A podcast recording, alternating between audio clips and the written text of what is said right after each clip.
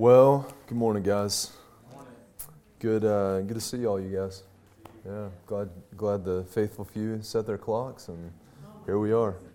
So I know it's tough. The spring, the spring is the tough one. Um, well, um, I know all of you, almost all of you. I'm Chris. Um, yeah, so we are going to be looking today at the doctrine of justification. So before we before we jump in, let's actually let's take a minute to, to pray, and then uh, and then we'll start looking at that. Father, we do thank you for the morning and uh, just the new day that's ahead of us, and uh, we think of your word that tells us, um, yeah, it's because of your great love that we are not consumed, uh, and that your compassions are new every morning, and that you are faithful.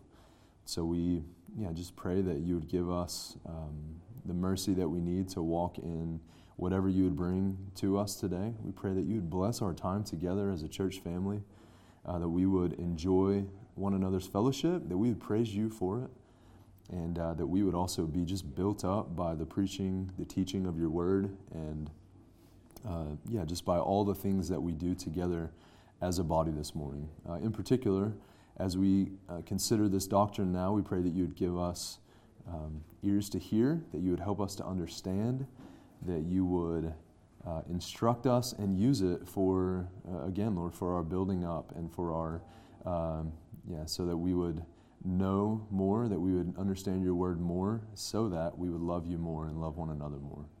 Um, Lord, would you help us and uh, would you be glorified in our time? We pray it in Christ's name. Amen. Uh, well, like I said, we're gonna we're gonna be talking about the doctrine of justification this morning. Everybody get a handout. Um, hey, could you give me one of those, Joseph? One of those handouts? Sorry, I should have got one myself. Thank you. Um, yeah, so we're going to be considering justification, and just by way of, of sort of beginning, Job chapter 8, uh, one of one of Job's friends asks, or, or, or, doesn't ask, but declares to him, this is the end of chapter 8, that God will not reject a blameless man, nor take the hand of evildoers. Remember, Job had faced a lot of just hardship and trials, and, and so his friends are trying to tell him, hey, a, a blameless man, God won't, won't turn away. Um, God will not take the hand of evildoers. And so Job's reply is, this is chapter, chapter 9, verse 2 Truly, I know that it is so. But how can a man be in the right before God? And so that question sort of frames what this doctrine is getting at. How can, how can a man be in the right before God? Uh, and, and in some sense, all the, all the religions of the world are trying to answer this question, right? Um, they're trying to, to answer the question how, how do I attain to enlightenment? How do I get to God? Like, what is the standard that we're trying to reach, and how do we get there? Uh, so, is it, is it you know, these, these steps in this order? Is it my, my good works, my good deeds, whatever standard we're using to define what that is? They have to be, uh, they have to outweigh our bad deeds um, what, what is it? How is it that we can actually be right before God? And the reality is that unless God Himself answers the question for us, unless He tells us, all we have is darkness. Like we're left to sort of grope and reach and, and, and try all these different things, but we have no idea uh, where we're going. We have no idea what we're striving for.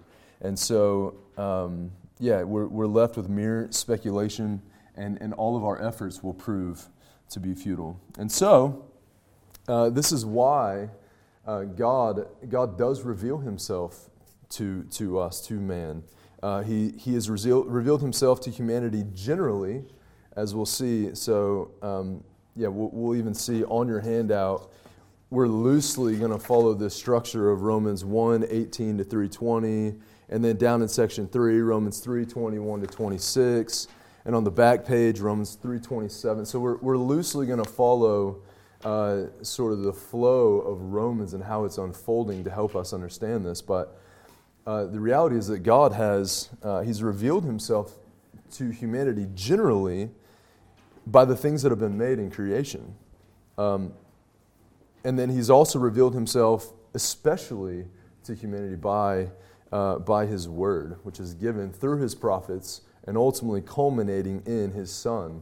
And this is why John is going to call Jesus the light of the world because the darkness that we're in, the questions that we're striving to answer, that we're seeking to answer, Jesus is the one who, who in the fullest sense, answers them for us. Okay, so, uh, yeah, so that said, in Romans, getting a little more concrete here, in the book of Romans, uh, Paul, write, he's writing in the first chapter, and he's telling us, uh, you know, uh, many of us will have heard the verse, I am not ashamed of the gospel for it is what? It is the power of God for salvation to everyone who believes, for the Jew first and also to the Gentile. For in it, in the gospel, um, it, for in it, I'm sorry, the righteousness of God is revealed from faith for faith, as it is written, the righteous shall live by faith. And so Paul is hanging his hat on the gospel and saying, I'm not ashamed of the gospel and he's about to tell you why. Salvation is uh, the, the power of God for salvation is contained in it. And it's going to be very much needed. The reason he's not ashamed, the reason that he loves it, is because, as he's going to get to in, in verse 18, for the wrath of God is revealed um, from heaven against all ungodliness and unrighteousness of men, who by their unrighteousness have done what? Suppress the truth for what can be known um, about God is plain to them because he has shown it to them. For his invisible attributes, namely his eternal power and divine nature, have been clearly perceived ever since the creation of the world in the things that have been made. And so, what does that mean?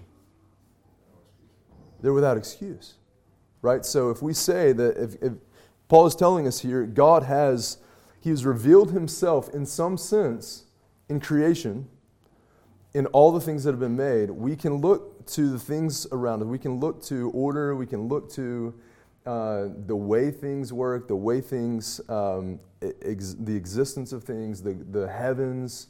We can look to all the things around us and say, there's clearly a God. God clearly exists. God clearly has made things to function a certain way. And it's, uh, he tells us, namely, his eternal power and his divine nature are what are clearly perceived. And, and what that leaves us with is men are without excuse. But he also, uh, getting to Romans chapter 2, the beginning of chapter 2, he's going to say to the, now he's, he's, he's intending to get to those who have the written word, uh, to the Jews, you also are without excuse, O man, every one of you who judges. Because in passing judgment on one another, what, what do you do? you condemn yourself. Why? You, why, Jews, you who have the law, why do you condemn yourself? Because what have you done with that word? You've broken it, right? So, so those who have the decrees, those who have the revelation of God, they're in the same boat. Um, and that's what Paul is going to get at, even at the top of, of chapter 3, where he's going to say, uh, What advantage has the Jew? Well, the advantage does have, or, or the Jew does have an advantage. His advantage is that the decrees of God, the oracles of God, have been entrusted to him. But what he's done with them is, is rebellion. What he's done with them is broken them because he, in himself, cannot keep it.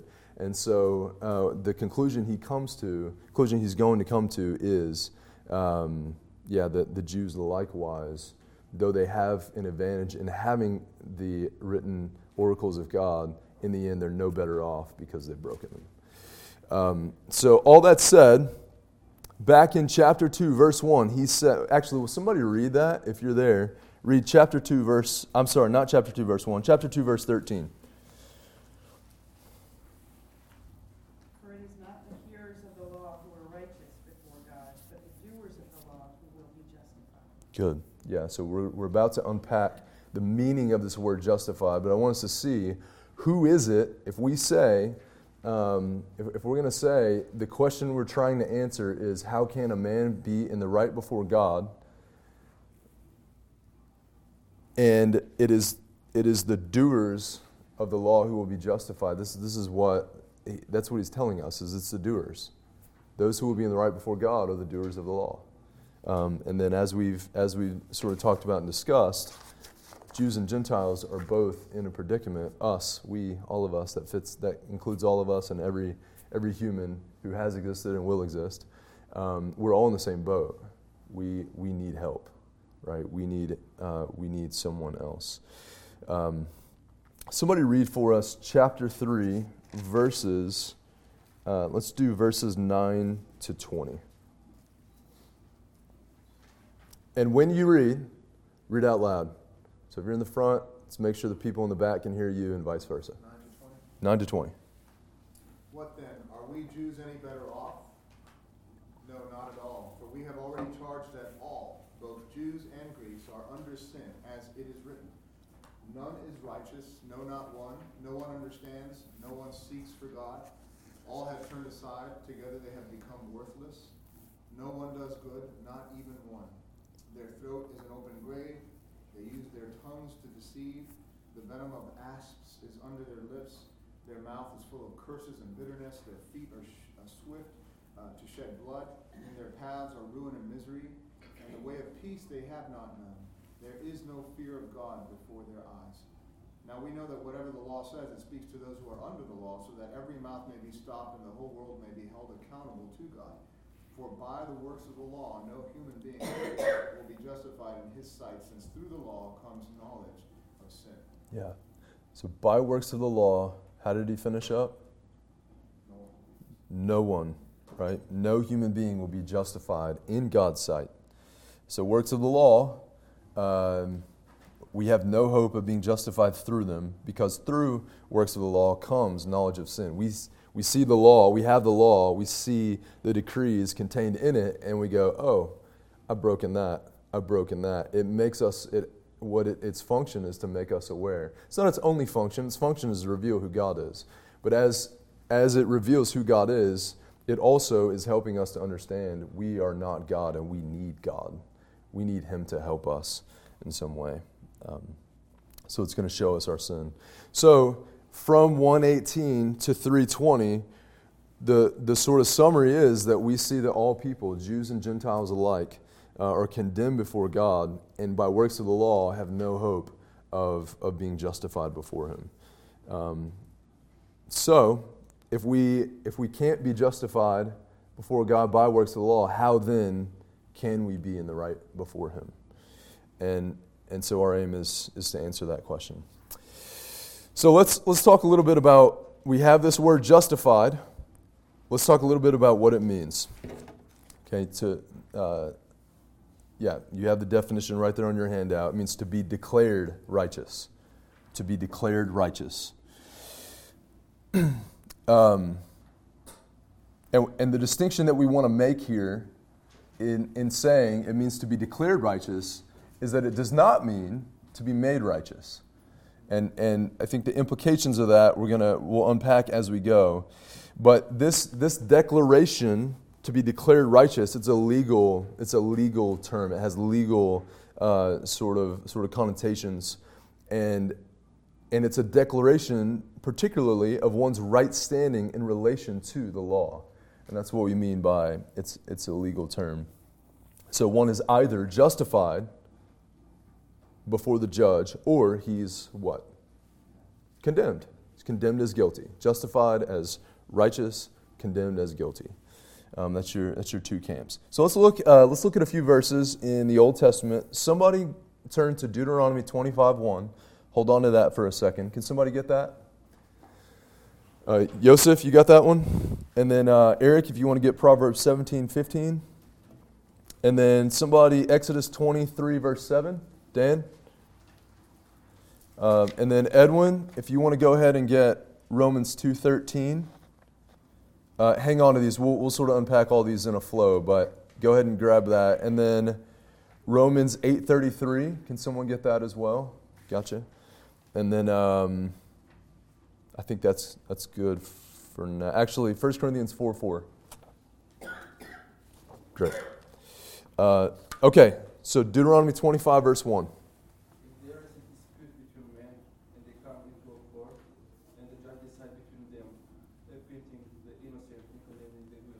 Okay? Yeah, so there's a dispute between men, and they come into court, and the judges decide between them, acquitting the innocent and condemning the guilty. Uh, obviously, he's saying, he's saying something. He's, he's going to talk about what, what then should happen. But what is the assumption here? What is, when someone comes into court, there's a dispute, what is the judge doing? What is his function here? What is, but particularly, what, is, what does it say he does for the innocent? Acquits. Yeah, so if someone is innocent, the assumption is that a judge does what? He acquits. The, the Hebrew word for acquit is the exact same as to justify. Okay, they are the, they are the same uh, they're the same word. So acquit, justify, we're using inter- interchangeably here. Um, yeah, so it's assumed here that a judge is going to acquit or justify the innocent and then do what for the guilty? Condemn, right? That's, that, is the, uh, that is the judgment. Proverbs 17 15. He who justifies the wicked and he who condemns the righteous are both alike an abomination to the Lord. Yeah. Okay, so we have what? Justify who? What is it? The wicked, okay? So someone who, a, a judge who justifies or declares to be righteous one who is wicked is one. And then what's the other? Yeah, condemning the righteous, a, a judgment of condemnation upon he who is, who is actually righteous. Um, so, so what, we, what we see here is that this judge, in, in, in making these kinds of declarations, he's, is actually what? It's an abomination. It's an affront to the reason that he's a judge, right? It's affront to the existence, and affront to the existence of his office. It's a wrong judgment. Just sort of, I was thinking, as just reading that, it just reminded me of Pontius Pilate and the high priest, you know, just how that, that's, that's exactly what they did. They, they justified a wicked and let him go. Yeah. Yeah. Yeah. Yeah. It's an abomination. Um, and, and in this particular case, um, I, I think we notice something else. An innocent man can be condemned, and a righteous man can be, um, can, I'm, I'm sorry, an innocent man, a righteous man can be condemned, and a, a wicked, guilty man can actually be uh, declared righteous. But in that declaration, what's not happening? The, the, the inherent, what that person is, is not changing. It's a declaration doesn't, that doesn't match the reality of what the person is. So, this declaration, this idea of justifying, this legal declaration, is according to the law, according to his standing with the law, is declaring him to be something, but it's not changing who he actually is. And, and that's, and, and the re- I think this is going to become more clear why this matters. But this is to reiterate that justification is not a making righteous, it is a declaring righteous. Okay? So this judge doesn't make the person who is innocent, he doesn't make him evil, he doesn't make him wicked, and vice versa. He doesn't make the one who is wicked, he's not making him good. Um, but he's, he's making a declaration so that in relation to the law, um, that's how he now relates to it. Okay. um, Romans 2.13. Let's look at a, a few uh, New Testament examples here. Romans 2.13. Who had that one?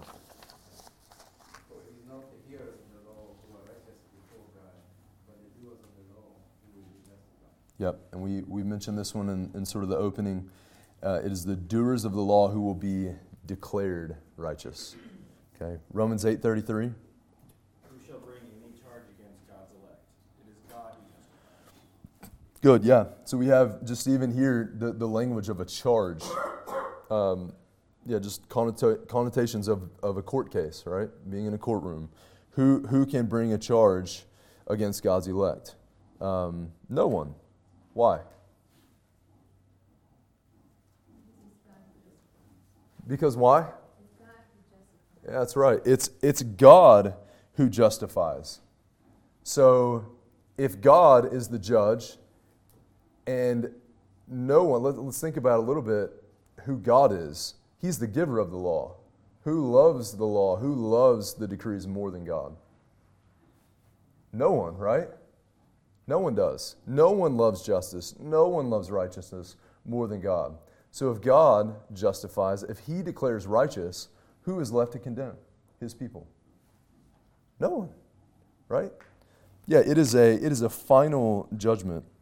So, uh, yeah, because God He He's going to see He sees everything. He knows every motive of the heart. He knows every sin, and so when He declares righteous, it is a it is a just judgment um, because he is, he is upholding the law. And we're going to see how that's possible here in, here in just a minute as well.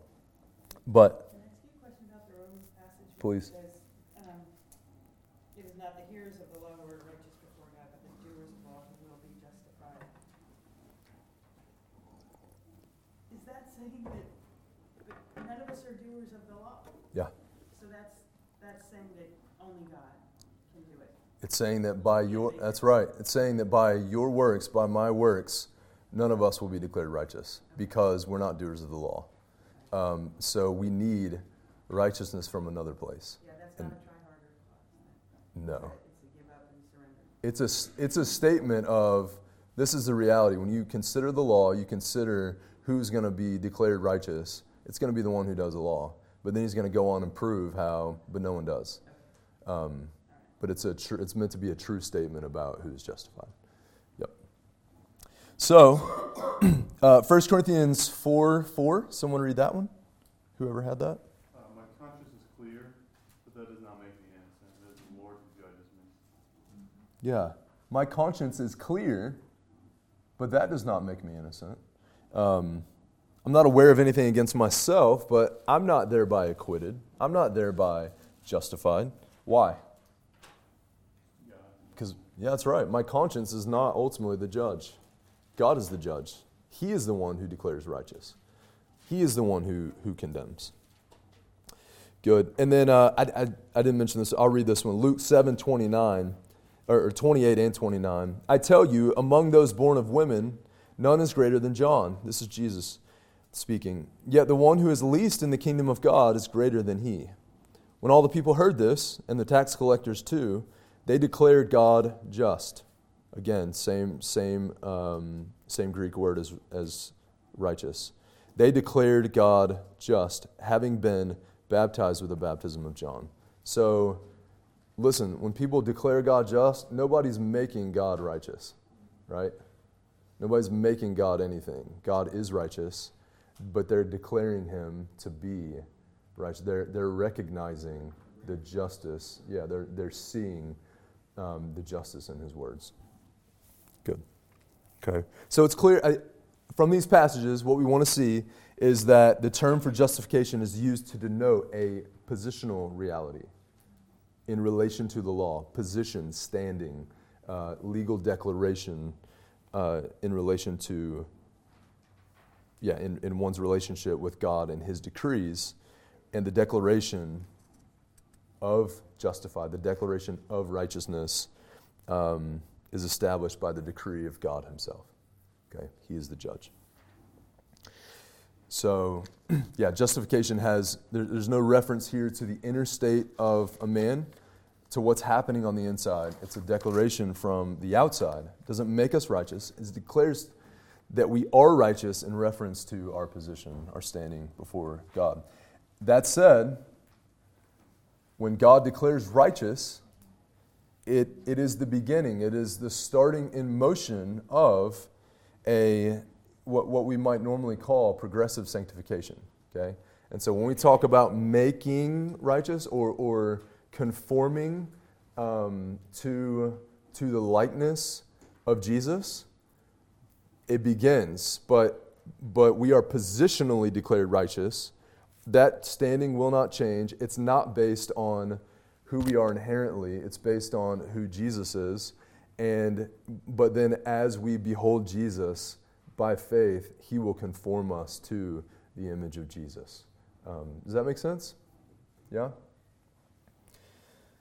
Yeah, so, so God will begin at justification at the beginning of our, um, yeah, our belief, He will begin to conform us to love what He loves, to hate what He hates, to, to love Him Himself, uh, to hate whatever is in opposition of to Him and of the things that He He loves. Um, and we just, yeah, we also want to say that no one is going to be progressively sanctified, progressively made like Jesus, who's not first been justified. Uh, that'd be the flip side way of, of saying that. Justification must happen in order for sanctification to happen. Uh, so Romans 8:30 is going to say, "Those whom He called, He justified, and those whom He justified, uh, He glorified." Okay, those who are justified, He's then going to sanctify. He's then going to sanctify, and one day when we see Him fully, finally, we will be conformed to His likeness. Um, that's Romans 8:30.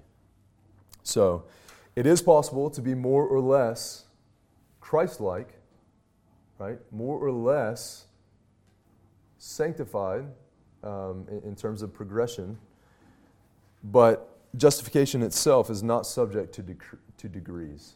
Okay, our standing is not more or less justified, um, and, and more justified than and more justified them.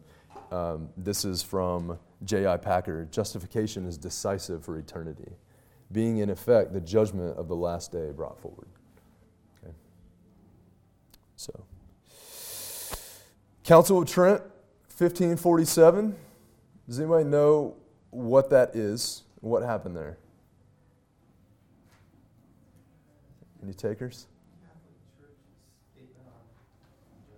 Yeah, yeah. It was a it was a counter it was a counter Reformation council uh, that was seeking to clarify for the Catholic Church um, in opposition to the to the Protestant Reformation, yeah, what what is justification? What is, what does it mean to be um, in in Christ? And so, what they actually did at the council, what they decreed, was that anyone who uh, who would say that we're justified by faith alone was anathema, was excommunicated. Anyone who would say it is by faith alone that we are saved um, he would be he would be removed from the church and considered to be uh, not part of Christ. Um, now, why? Why is that? Well, because this distinction that we're making between justification and sanctification, they are blurring them together, and they are they are not making a distinction there as justification being this legal positional declaration versus the experiential uh, aspect of, of being justified, the experience of, hey, I've been justified and now I'm being made, uh, I, am being conformed to the image of Jesus. Um, and yeah, so we'll, we'll unpack that a little more. I'll, I'll give sort of a little more nuance to that because I think it'll, it'll help us when we get to talking about what it means that Christ's righteousness is imputed to us. Okay? It is. Yeah. So can you just explain what it is that they believe? Yeah. Yeah. So I'll. Um, it is later. Okay, Can you hold it? Let's hold it. Um, I think it'll make sense where where we're going to unpack it a little more. Uh, but that's but that's why, at its essence, this justification, sanctification, not being made a distinction. Uh, there not being a distinction made between them. Okay, that's why.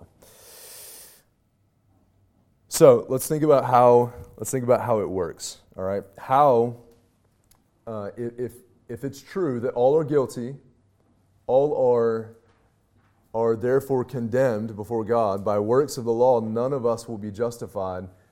And, and we're saying here, we're seeing here that God justifies his people. How is that possible without God being the, the abomination, being the, the wicked ju- judge from Proverbs 17? How is that possible? How is it that he can declare someone righteous without compromising his character. Uh, and so, let's read Romans 3 21 to 26. Can somebody read that?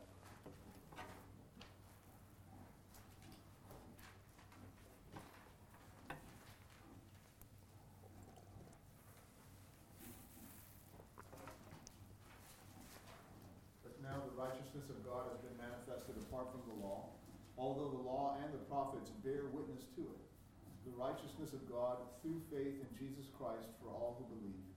For there is no distinction, for all have sinned and fall short of the glory of God, and are justified by his grace as a gift through the redemption that is in Christ Jesus, whom God put forward as a propitiation by his blood to be received by faith.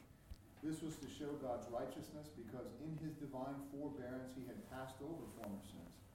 It was to show his righteousness at the present time, so that he might be just and the justifier of the one who has faith in Jesus. Good. One of the greatest buts in all the Bible, right?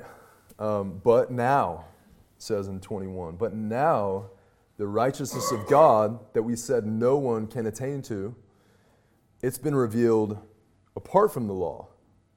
But is it in, um, is it in conflict with the law? No. Why not?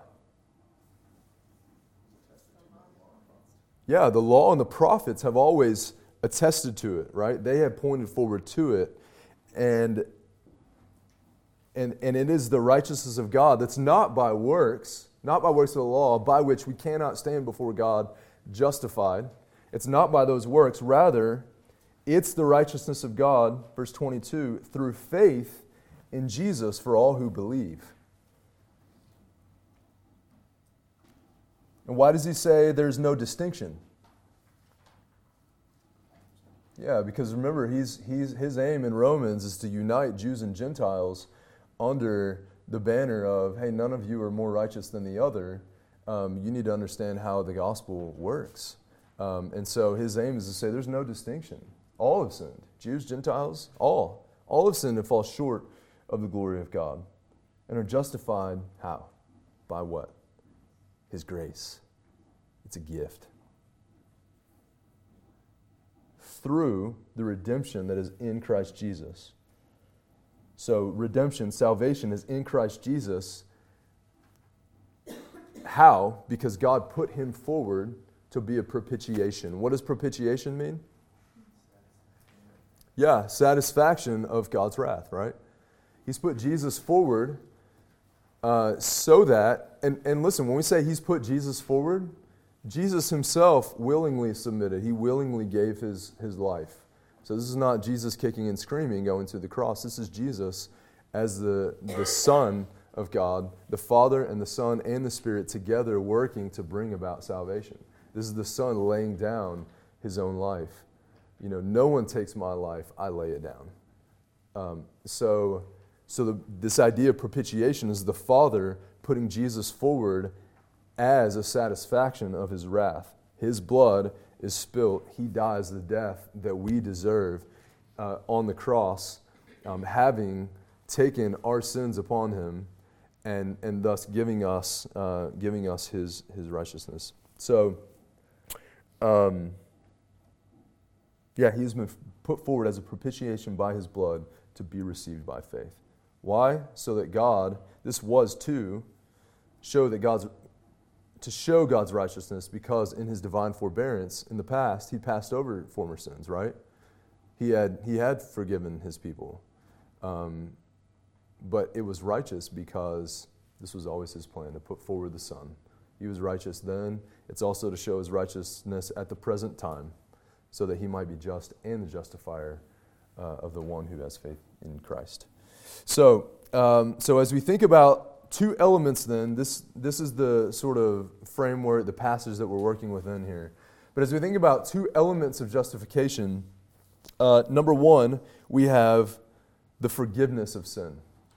So, in justification, when we are justified, our sins are forgiven. This is what many theologians refer to as the negative. So, if there are two aspects, two elements to justification, many theologians refer to this as the negative aspect. Something is removed. What's removed? The, the guilt of our sin, right? We are forgiven. It is removed. Um, so think, think about if you're in a courtroom and, and you're, uh, you are on trial. Just think about your own, your own sin, right? So every time that you have lied, every time that you have disobeyed your parents, every time that you have uh, lusted after someone who's not your spouse, every time you have um, yeah, taken from someone or coveted what they have, every time you have hated a brother or sister, uh, every time you have dot, dot, dot, fill in the blank. They're all being read off, and then Jesus says, Yeah, I'm guilty, Your Honor. Jesus is doing that. Jesus is taking the punishment for our sins. He is, he is bearing the guilt for our sins. Is he inherently guilty? Is he inherently unrighteous? No. But he's going to be declared condemned because of our sin. So that is, that is what's happening. Um, the sins that are ours are accounted as being gone from us, right? They are accounted as belonging to, to Jesus. Because the reality is, we need to never forget this our sins don't go into a vacuum. They're not just, God doesn't just say, okay, I forgive you. I'll let you off the hook on this one. Why? Why doesn't He? Because He's a just judge, right?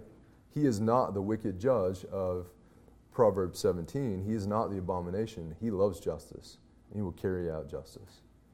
Um, so our yeah, that's okay. Our sins don't go into a vacuum. They're poured out on Jesus. It's so hard to wrap your head around the fact that God's not saying, "Yeah, I'll attribute it to Jesus, but I know you did it." Yeah, yeah. I mean, how that's that kind of forgiveness Yeah. is impossible for me to quite wrap my head around. Yeah, Eric. One other way to kind of think to it is also the idea of ransom.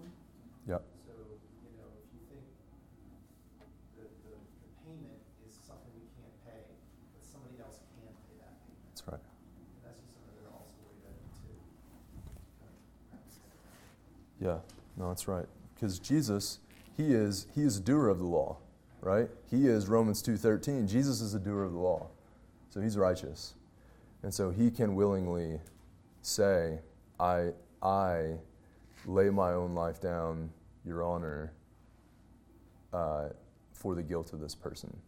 I am I am exchanging places with him. I am bearing his guilt." Um, yeah. So so it's not it's not a yeah, our sin doesn't disappear. God doesn't wink at it. God God pours out His wrath on it, um, and it's Jesus crying out, like David in Psalm 22, "My God, my God, on the cross, why have you forsaken me?" Because he's he's feeling the weight of being forsaken, you know, forsaken by God in our place. You know, he's feeling the weight of dying and facing the wrath of God. Eric. I think this is the crux of the gospel, is the imputation of, you know, Christ taking our wrath. And because every other religion, to Karen's point, if you talk to people from other religions, they'll say, well, no, that, that that's not justice because it's my sin. I have to pay for what I've done. Yeah. But the gospel comes and says, no, I can't, but God can. That's right. Yeah. Yeah, that's, that's where the uniqueness of, of sort of this, this um, case is not the word. I'm, I'm not sure what word I'm looking for, but this instance is unique because God is the judge and because uh, God Himself, as being a triune God, uh, the Father is able to pour out His wrath on the Son, and, uh, and it's God Himself paying the penalty um, as the judge who, ha- who, who gives the demands. Um, yeah, it's a really it's a really good question though. I think it's yeah, it's really good. Um, so that's uh, that's what we mean by just the idea of, of propitiation. Jesus, as the doer of the law, is therefore a, a, a worthy sacrifice, and he's able to lay his own life down. He's able to exchange his life for ours. Now, um, Galatians three thirteen, Christ redeemed us from the curse of the law by becoming a curse for us. So remember, the, the law lays out covenant curse for breaking, for breaking the law. When Jesus becomes that curse, he, he is taking, again, this just an example here, in Galatians 3.13, cursed is everyone who is hanged on a tree. Isaiah 53 says that he was crushed for our iniquities. Um, and all that said, justification and forgiveness are not identical, right? So just like we said, this is forgiveness is the negative aspect. The the it's not negative in the sense that it's bad. It's great, uh, but negative in the sense that something is taken away. Our sin is removed. But then, not only is our sin removed, something else, something is now added to us. Something is attributed to us. And that second, that second aspect, the positive aspect, is uh, the imputed righteousness of Christ. Right? So Christ's righteousness is now imputed. That word imputed means it's accounted. Right? It is, it is given to us, it's put to our account. Um, it is represented as being done or possessed by us. What Jesus, his act of righteousness, his always obeying the law, his always being righteous, it is attributed, it is accounted to us. Does that make sense? Yeah. So, yeah, we just we want to be clear that our righteousness before God is never depending upon our own work. Never. God has not made us righteous such as, so, so that we are now responsible you know, having a clean slate, as it were, we're now responsible to, to work out um, our salvation in our strength or now to live righteous. And this is part of where the, the idea of purgatory comes from. Because it's, there's this idea of, um, yeah, we've, we've, been, we've been made righteous, but then in reality, we don't live righteously. And so, we, or we, we are not perfect. And so now, as believers, we have to go and work off whatever, um, yeah, whatever sins we now commit. Um, there's much more, much more to purgatory than that, but that's yeah, that's one one sort of implication of it. Luis, yeah.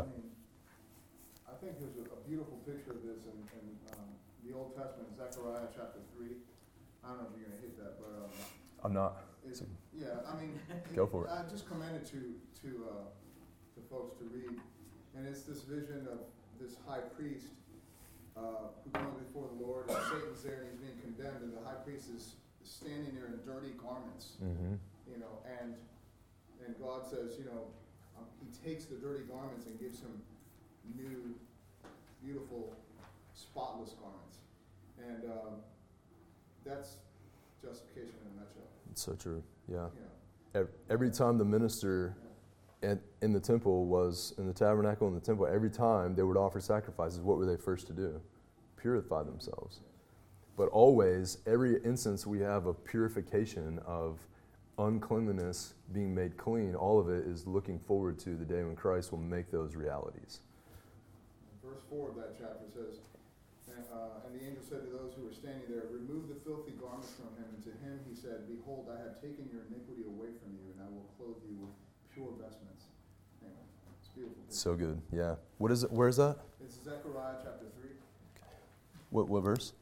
Uh, I mean, the, it starts at the beginning, the, the kind of the, the, the picture gotcha. of that vision.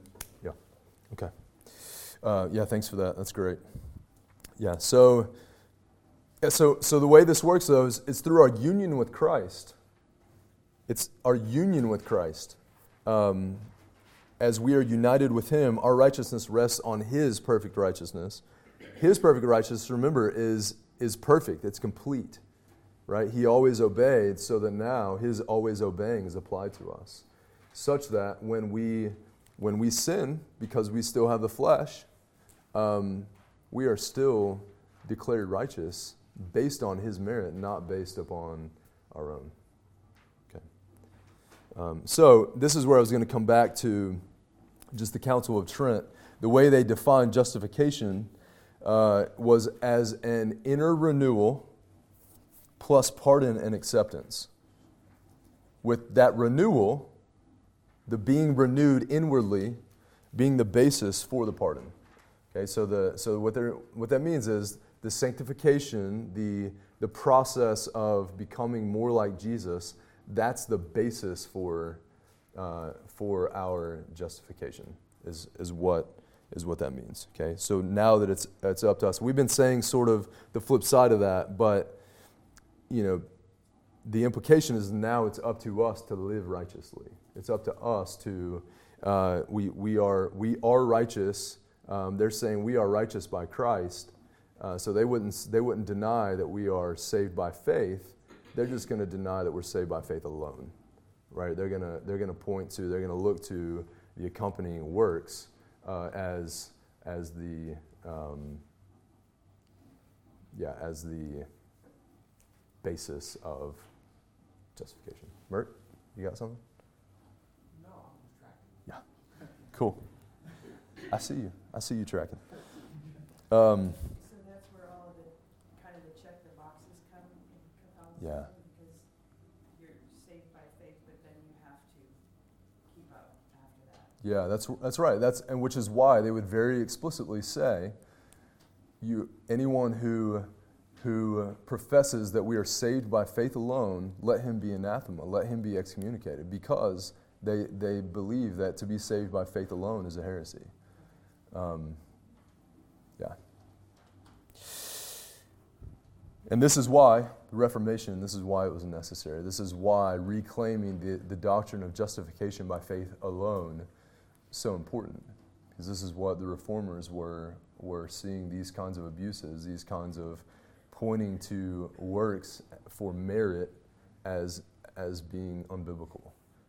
Well, I will say that they would have a problem with explaining certain passages like when Jesus said it is finished, or where it says that he was sacrificed once for, for our sins. Yeah. I mean, there are so many different passages that talk about the finality of his Certainly. sacrifice for our, our salvation. Yeah, certainly.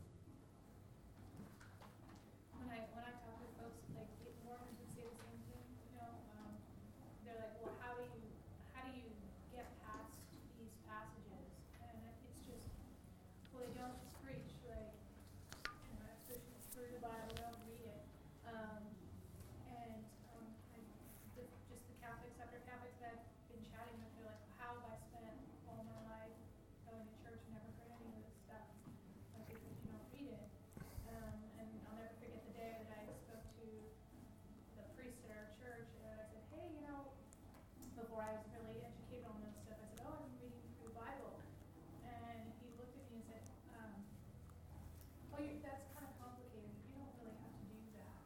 Um, that's, you know, but maybe you should, you know, talk to somebody about that. I remember looking at him, I was like, that's it. We're not going here anymore. Yeah, That was the last straw. amen. Now that's what pushed me over the edge. That's good. And, uh, and, and they point to James, not, not realizing that pointing to James is actually pointing to justification. That's so true.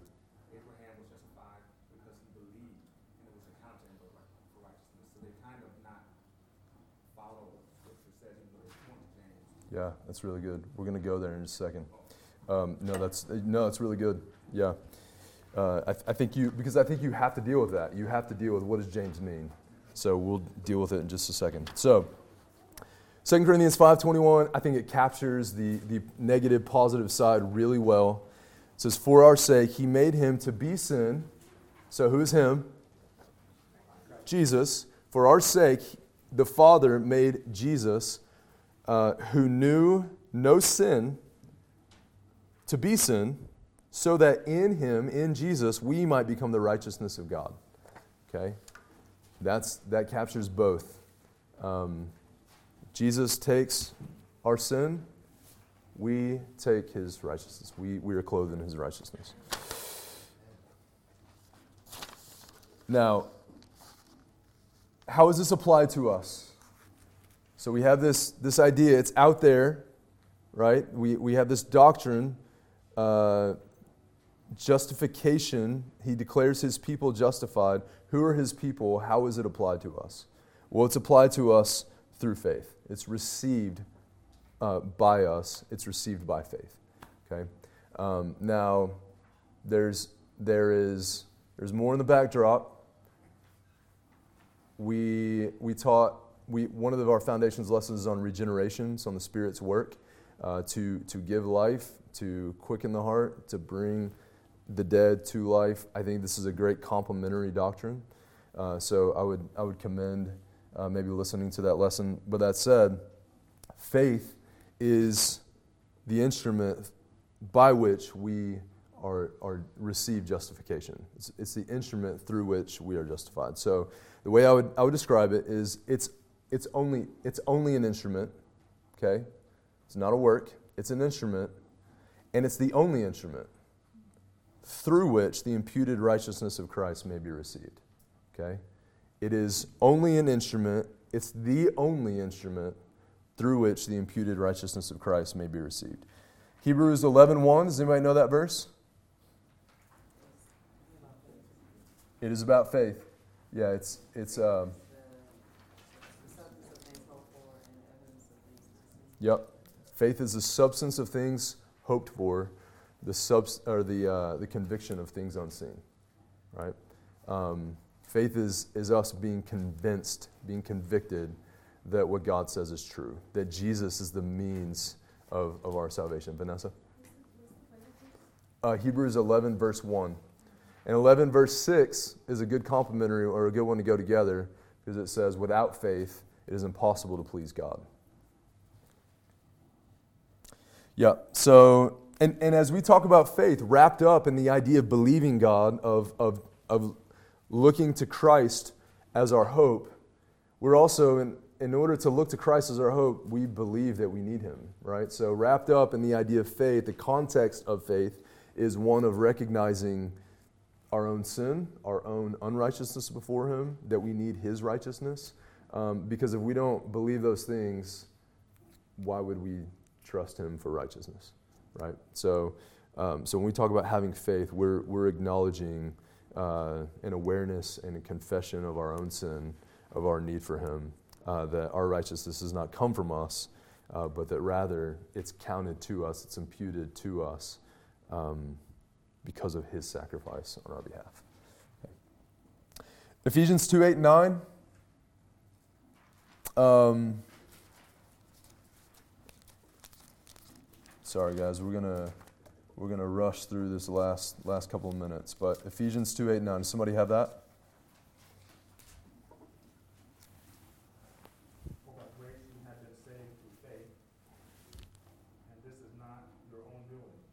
It is a gift of God, not a result of works, so that no one may boast. Yeah.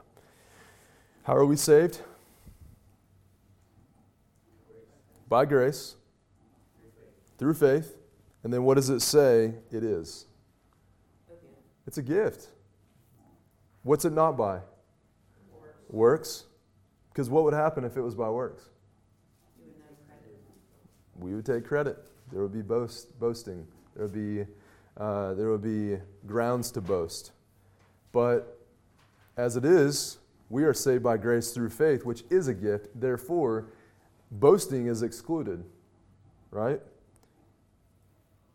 No works. Works can't do anything for you before God, before us before God. So, yeah, God's grace and substitutionary atonement made by Jesus, which is applied to us, is received through faith, right? And we are justified by the object of that faith, not by faith itself, right? So, just having faith is not a work to be counted to us. We can't say, oh, you know, I'm, I'm a genius because I have faith.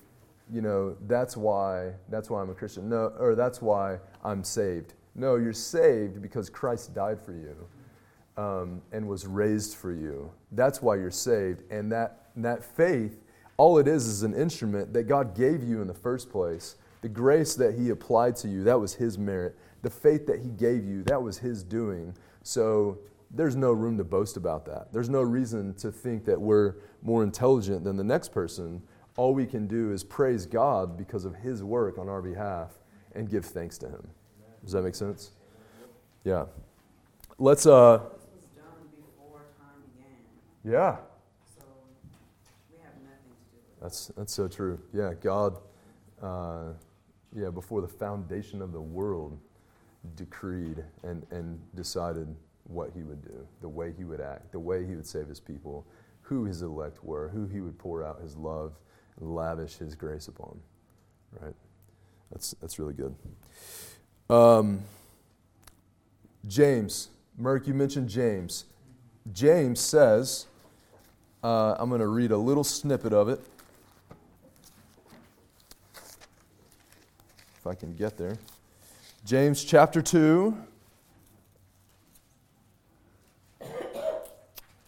What good is it, my brothers, if someone says he has faith but does not have works? Can that faith save him? If a brother or sister is poorly clothed and lacking in daily food, and any one of you says to them, Go in peace, be warmed and filled, without giving them the things needed for the body, what good is that? So also, faith by itself, if it does not have works, is dead. But someone will say, You have faith, and I have works. Show me your faith apart from your works. and I will show you my faith by my works. You believe that God is one, you do well. Even the demons believe and shudder. Do you want to be shown, you foolish person, that faith apart from works is useless? And he's going to give two examples. Was not Abraham, our father, justified by works? Did you hear that? Was not Abraham, our father, justified by works when he offered up his son Isaac on the altar? If your mind's blowing, hang on one second. Um, you see that faith was active along with his works, and faith was completed by his works. And the scripture was fulfilled that says, Abraham believed God, and it was counted to him as righteousness. It's back in Genesis 3. And he was called a friend of God. You see that a person is justified by works and not by faith alone. And then the second example, and in the same way, was not also Rahab the prostitute justified by works when she received the messengers and sent them out by another way? For as the body apart from the spirit is dead, so also faith apart from works is dead. Is there a contradiction? Why not? It's not in terms of like declaring righteous, but more so in the sense of sanctification. It's- Okay. Yeah, so, so the way I would describe it, I would actually say the word is still capturing the idea of declaring righteous, but the audiences are different, right? So, so, so they're employing the word differently. So Paul, what is he writing? What is he writing against?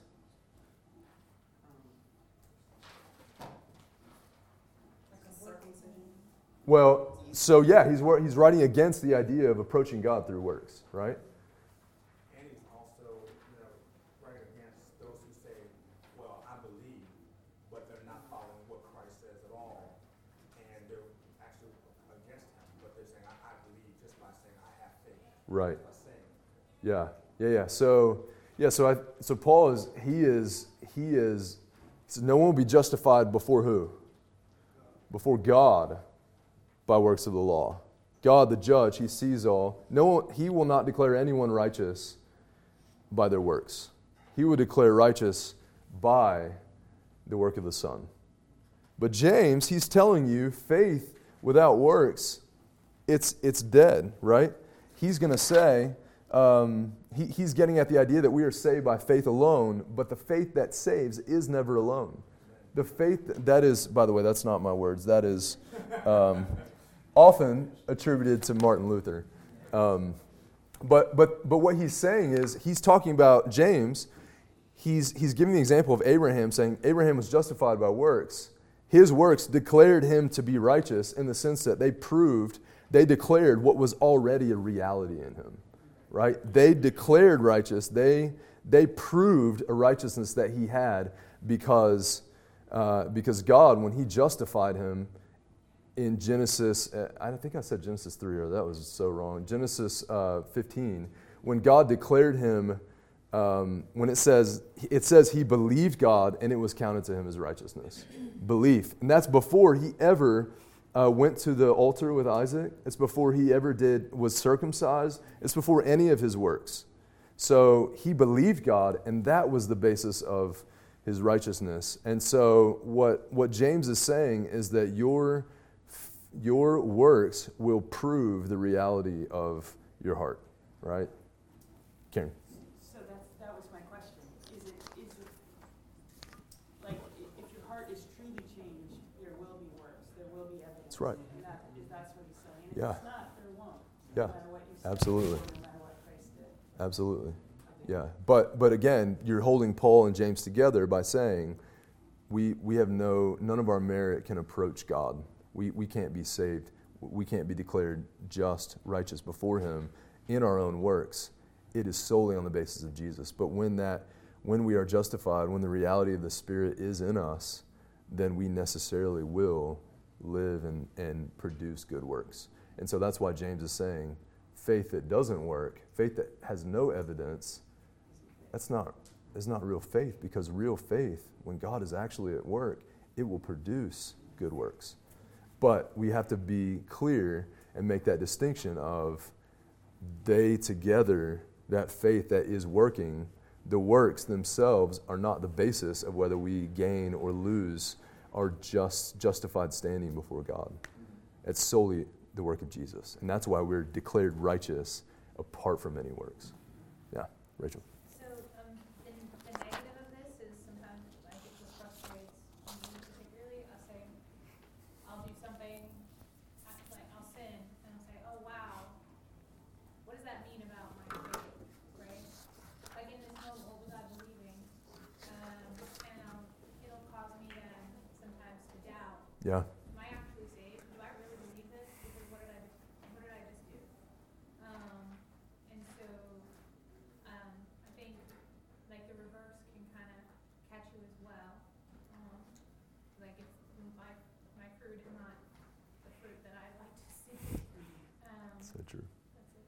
Yeah, no, that's really good. I, I've certainly wrestled with that personally. I, I imagine every Christian has wrestled with that, and But you know what in I some way. Yeah. just like, if you weren't a Christian, you wouldn't care. that's right. Yeah, You would, you would, your soul would just go on like, oh well. yeah, yeah. No, that's that's really good. So, so when we do good works, on you know, just as we think practically, when we do good works, we should never look at that and go, "Oh man, I'm awesome. God must really love me now." Um, no, we do good works and we say, "Praise God, praise God for the way that He's He has worked in me. This is His doing." Um, but it, but I don't think we should just say, "Oh, I'm not. Yeah, I didn't do anything. I didn't do good works." Like, you know, we don't have to be you know overly spiritual about it. I think we just we, let's praise God for His work in us and the fruit that that is born, not taking credit for any of it.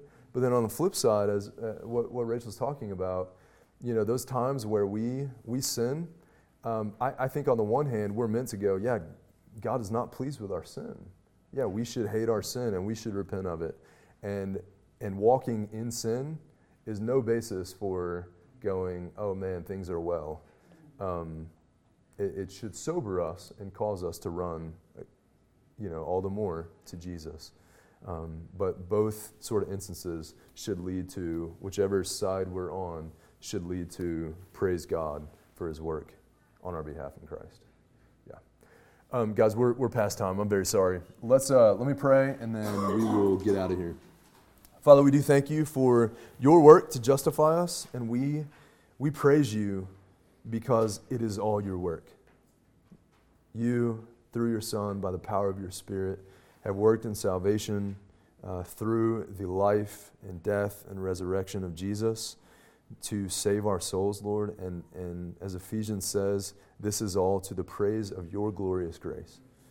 And so we, we pray that you would give us thankful hearts, you would give us hearts that hate our sin, um, and that you would help us by our lives to just prove the reality that you're doing inside of us. And, and where we look and are, and are discouraged by the ways that we sin, we pray that you'd help us, Lord, to remember that you, you don't love us based on our own merit. You love us based on the work of Christ. You declare us righteous based on his work. And so, would you help us to flee to you um, and, and to remember your goodness and love and, and then work to, uh, yeah, work to live out uh, the faith that we say we believe? Would you help us, Lord? Would you grow us? Would you mature us? And uh, we love you, and it's in Christ's name. Amen. Thanks, y'all. Thank you, Chris. You bet.